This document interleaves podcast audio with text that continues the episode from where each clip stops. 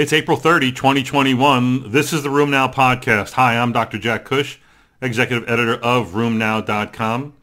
This week, I've got an osteoarthritis downer, but don't worry, I've got two uppers, one about JAK inhibitors, the other about non-radiographic axial SPA. So on the whole, it's going to be a positive podcast, so hang in there. Let's begin with a report from MMWR, which you may have seen this week the current vaccines that are out there, at least the two mRNA vaccines from Moderna and from Pfizer, have 95% efficacy in protecting against COVID hospitalizations.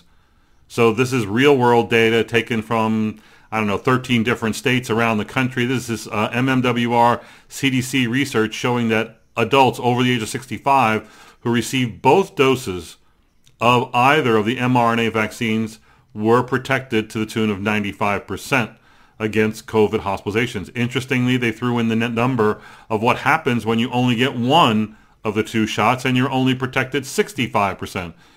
Positive, but not quite as good as it probably could be. So you should be recommending to your patients that they get both. The ones who absolutely refuse to get a second one, well, maybe you throw them a bone and say you're about 65% affected, maybe 65% protected that's about the same as maybe the flu vaccine or other sort of so-so vaccines that are out there. We'll talk more about vaccines with our last report um, about the ACR guidance on vaccines. We'll end with that. Another report from Arthritis Research and Therapy looked at gout prophylaxis in patients who were classified as having severe CKD. So this would include end-stage renal disease, patients on hemodialysis, those with, again, stage 3 or higher CKD. And this was a meta-analysis of 33 different studies looking at what was out there about using drugs to prophylax against flares of gout, especially when starting urate-lowering therapy. It's a long document. It kind of covers the available options in a disease category way. And if you leaf through that or look at that, you'll see one, there's not a lot of good data. So this is a population that really hasn't been all that well studied. There is a lot of reports on uh, in, included about colchicine use as prophylaxis in patients with severe CKD, uh, and, and you can imagine there's a lot of toxicity there. Colchicine has to be dose adjusted in patients who have renal insufficiency. Let me say that again. Colchicine has to be adjusted as far as its dose in patients who have renal insufficiency. You don't necessarily have to do the same with allopurinol, although it's recommended that you do that. Patients can have creatinines of 2, 3, 4 and still be on high doses of 300 of allopurinol and above and no effect on renal function. But colchicine, uh-uh. They noted a bunch of reports of either um, neuromyopathy, cardiomyopathy, rhabdomyolysis. Um, not good. So again, I would strongly recommend against the use of colchicine. They included a number of studies about IL-1 inhibition, mostly anakinra done studies showing that it works. Um, it has little or no toxicity, but as you can imagine, it's overly expensive and may not be appropriate. They cover nonsteroidals, and interestingly, there's not a lot of information about nonsteroidals, but why would you use nonsteroidals to prophylax in people with CKD? That's a special kind of stupid. They talk about other drugs with very little data, but it's worth a review if you're considering this particular problem in your clinic. Steroids, we talked a lot about steroids, and maybe we shouldn't be using steroids. Maybe we should be using steroids.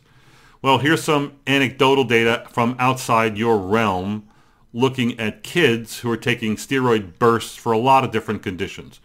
Um, either colds, URIs, allergies, asthma, etc. A study from Taiwan, um, and actually studies come from JAMA Pediatrics, looks at the Taiwan health insurance database and over 4.5 million kids. Um, and overall, 23% of them, seems like a high number to me, have received some steroid burst, uh, up to 14 days of steroids for the indications I indicated. Uh, and overall, when I look at kids who had a steroid burst for one of these indications, they had significantly higher rates of GI bleeding, of sepsis and pneumonia, twofold higher rates overall for those things. So even short-term therapy in very healthy young kids with little, you know, respiratory and other indications, there's a consequence to the amount of steroids you use. Now you imagine these kids are they're not getting 60 milligrams of prednisone, but they might be getting something equivalent to what you would normally use for burst steroid therapy, for however you use that. There is a downside, and that needs to be considered. Uh, there's a nice little report from the journal Rheumatology that reviews and shows you pictures of hydroxychloroquine-related hyperpigmentation. Now, I know, I'm sure you've seen this. Maybe you have, maybe you haven't recognized it, but patients on chronic anti-malarial therapy, it's been described with chloroquine as well, get this sort of blue or blackish uh, slate-colored discoloration of skin and mucosal membranes. It's been said to occur in as much as 30% of people, and usually somewhere around 7% is the lower number, somewhere in there. In this recent report, it says the risk was about 5%. The risk factors for for that might have contributed to this would include, uh, yes, steroids, um, other forms, other causes of bruising, anticoagulant therapy, and trauma. So maybe you need a reason to develop an ecchymosis, but doesn't resolve on hydroxychloroquine. They didn't really say that. But nonetheless, uh, if you stop the hydroxychloroquine, these lesions don't usually go away right quick. They, they're very slow to resolve, and most, in my experience, don't resolve at all. So that's a common thing that is seen, that not talked about very much. There was a nice report about another uh, drug working in non-radiographic axial SPA. This comes from who I deem to be the um, elite of spondylitis research. The lead author was uh, Désirée van der Heijde. Uh, also included Maxime Dougados and Walter Maksymowych and Joachim Sieper. It's about golimumab's efficacy in patients with non-radiographic axial SPA. This is a, a long-term extension study of the original sh- uh, study showing that it works, um, golimumab versus placebo, and that when golimumab patients then rolled over to continue golimumab, in the trial they had like an ASAS 20 of 70%, but on extended use it was 84%. Placebo patients uh, had a background placebo rate um, in the double-blind portion of the trial of 30%, uh, 40%, but then when they crossed over, they went to 75% in the open-label extension. So golimumab can now be added to the list, a growing list of drugs that seems to work. Golimumab is not yet approved for non-radiographic axial SPA, although I would expect this data would be used for future approval. Um, I found a really dis- disappointing result uh, and, and report in JAMA Internal Medicine about the effect of multi, what I call multimodal conservative therapy for CMC1 osteoarthritis. That's base of thumb osteoarthritis. You know, I don't know what your treatment is. I don't think there is a good treatment. Splinting doesn't work all that well. Analgesics are sort of so-so. Injections are great, but how often do you want to do that? In this particular study, 204 patients randomized to either receive education alone or what they called multimodal treatment, which was education, splinting, hand exercises, um, diclofenac gel, um, and they looked at 6 and 12 week outcomes. They basically saw there was some improvement in function, but no improvement in, in pain in those who were treated with this sort of multimodal conservative approach. What can you say about these results? Well, it's like a lot of other OA studies modest effects, ineffective uh, treatments, disappointing results. This is a big public health problem. You know, 54 million Americans have osteoarthritis. It's estimated that, you know, over a, a third of them have hand arthritis. CMC arthritis is three times more common in women than men. Elderly women, about 5% will have CMC1 arthritis. Do the math, 5% of that 54 million. I mean, still some gigantic number. And what's your best therapy? Oh, you don't have one. I don't have one. If you have one, please do the study, get it published because the rest of us are waiting. Why is there not more drug development in this area? This is a gigantic unmet need. There has been a lot of drug development in other areas, including IL-17 inhibitors for psoriasis and psoriatic arthritis. If you saw in New England Journal this past week, there were two back-to-back articles looking at the efficacy of uh, IL-17 inhibition uh, in patients with a dual IL-17 inhibitor, bimekizumab. That's an IL-17A and an IL-17H inhibitor. Given to patients with um, moderate to severe plaque psoriasis. This is a psoriasis-only study.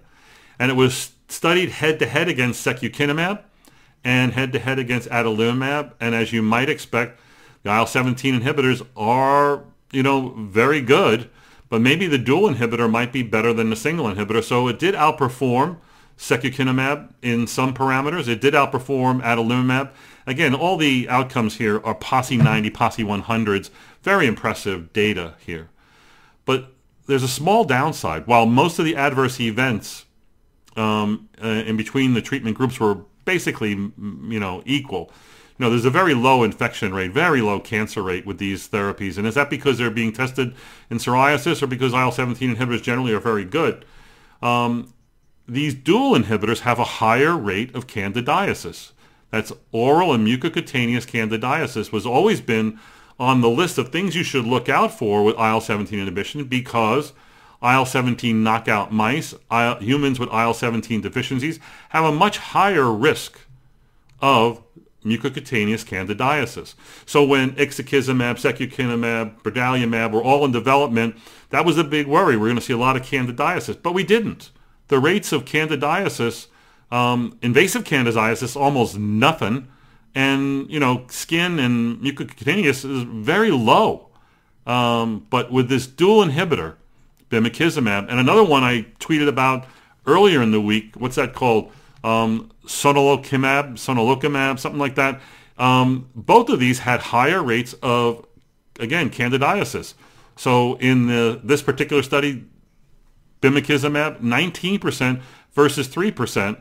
Um, I think that was against adalimumab.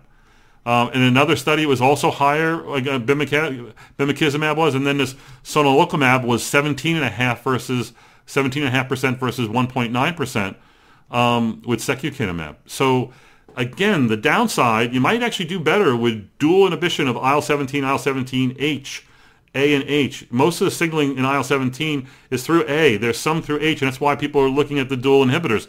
There might be a be- clinical benefit, but there may be a safety downside. Where will this go? The FDA only knows a nice report from Atul Deodhar and, uh, and colleagues from our, um, our Annals of Rheumatic Disease looking at tofacitinib in patients with ankylosing spondylitis. This um, data has been uh, presented at meetings. It's in front of the FDA. Uh, I think that the uh, the makers of tofacitinib are looking for a new indication in that area. But as you know, all of the JAK inhibitors and their future indications are on hold while the FDA does an analysis uh, and makes some decisions about the Pfizer 1133 study, about the long-term safety of tofacitinib, and that's holding everything up. But this data looked very good. 269 ankylosing spondylitis patients showed really good results. ASAS 20 responses of 56% with tofacitinib, 29% with placebo. Um, patients had to get into that trial by being nonsteroidal failures safety looked really good. Maybe a few more cases of zoster, 2.3% I think was a number um, on the JAK inhibitor. Uh, this data is going to be important in getting um, the JAKs into the spondylitis business. It's probably will be the first indication. When that's going to happen, doesn't we don't know until the FDA and EMA complete their analysis of the safety from that 1133 study we've talked about in the past. The ACR this week um, put up notice of its new update on the COVID-19 vaccine guidance. You've seen that. We've talked about that. You can now find that on RheumNow. You can also find that on uh, rheumatology.org where it's under press releases or, or new guidelines. Again, this is an update that says here they have new information. They've updated their information about mycophenolate, methotrexate, nonsteroidals, and Tylenol. Um, you should read it. You should come up with your own uh, own guidance. I'm not a big fan of these guidelines because if you read them, and by the way, they're based on no data. I mean, there's no data studying these drugs in our patients with this vaccine. So it's all assumed data from past vaccine studies. But if you read these data, it's okay to continue to take your biologic or your DMARD, you know, IL-6, IL-17, IL-12, 23, IL-23 inhibitors, belimumab, oral cytoxan, azathioprine, leflunomide, sulfasalazine, steroids, IVIG, hydroxychloroquine. Yes, continue all those drugs uh, and give the vaccine as you're supposed to give it. But if you're on a few drugs, wait a second, let's start holding therapy here. They say you should hold your abatacept, IV and sub-Q, your IV cytoxan, mycophenolate, methotrexate, and the JAK inhibitor, and wait. New recommendations on holding Tylenol and nonsteroidals the day of the vaccination. Again, there's no data about any of this, really. Um, I'm not doing it, but nonetheless, you should read it, make up your own mind, talk to your, you know, talk, uh, listen to uh, Now Live. Jeff Curtis has got a great lecture that we're going to present in the next week or two. Um, that really, uh, he presents the data for the ACR guidelines. Jeff's leading the, the gargantuan task by the ACR task force to come up with guidelines. I praise them for their work, um, and they know the pressure's on them to come up with guidance that you and the rheumatolo- rheumatologists out there can lean on uh, in knowing what to do. Um, I've studied the vaccine, um, I guess, research area for a number of years, so I have my own ideas about that. But listen to the experts um, and then say, well, Jack Cush says, and then they'll say, well, they'll tell you what they think of Jack Cush. We're all friends, aren't we? Um, I want to encourage you to go to Tuesday Night Rheumatology. This past week we had three nice lectures. Um, uh, Roy Fleischmann talking about that 1133 safety study. Um, my book talking about difficult refractory RA and Alan Matsumoto doing a masterful job reviewing the ACR uh, and EULAR guidelines for treatment of RA. You know, when we did RheumNow Live, we had 440 people tune in live and watch that session. Um, since we just posted that on Tuesday night uh, uh, on our website and on YouTube, it's been viewed by over 300 you don't want to miss out on future Tuesday night rheumatologies. We have one coming up this week where we're going to have highlights from our session, our pod on psoriatic arthritis. Uh, Eric Ruderman, uh, Alexis Ogdie, and a nurse practitioner talking about her approach to psoriasis and psoriatic arthritis. It's going to be a really nice session. I want to remind you that uh, if you have a case or question, you can uh, click on uh, Backtalk on the website or on the email, and I have a case and this comes from Dr. Rudy Green in Oregon. Rudy. Hi, Jack. It's Rudy Green from Ashland, Oregon. I have three patients who developed thrombocytopenia. On... Uh, I don't have Rudy's recording. Rudy sends a question in uh, about he's got three cases of patients taking Actemra who've developed thrombocytopenia. Wants to know if I've seen it, what I should do about it. Well, it's a rare event. Um, I've not yet had a case of thrombocytopenia, but it is in the package insert with uh, sarilumab, the newer IL-6 inhibitor. The rate's about 1%. With uh, tocilizumab, it's uh, 1.3 to 1.7% at 4 and 8 milligrams per kilogram respectively. These are rare events. If you look at the guidance on how to monitor, you know, there are pretty clear guidelines about LFTs and um, and leukopenia and also thrombocytopenia that they say basically you watch at this level, you adjust and watch closer at this level, and then you don't give. The bottom line is you shouldn't give an IL-6 inhibitor to someone who has a platelet count less than less than 100,000. If they develop a platelet count less than 100,000, you should watch them, monitor them, maybe lower dose or whatever. But if it's below 50,000, 50, you should probably stop. Turns out that below 50,000 is really quite rare. So, Rudy, it is in there.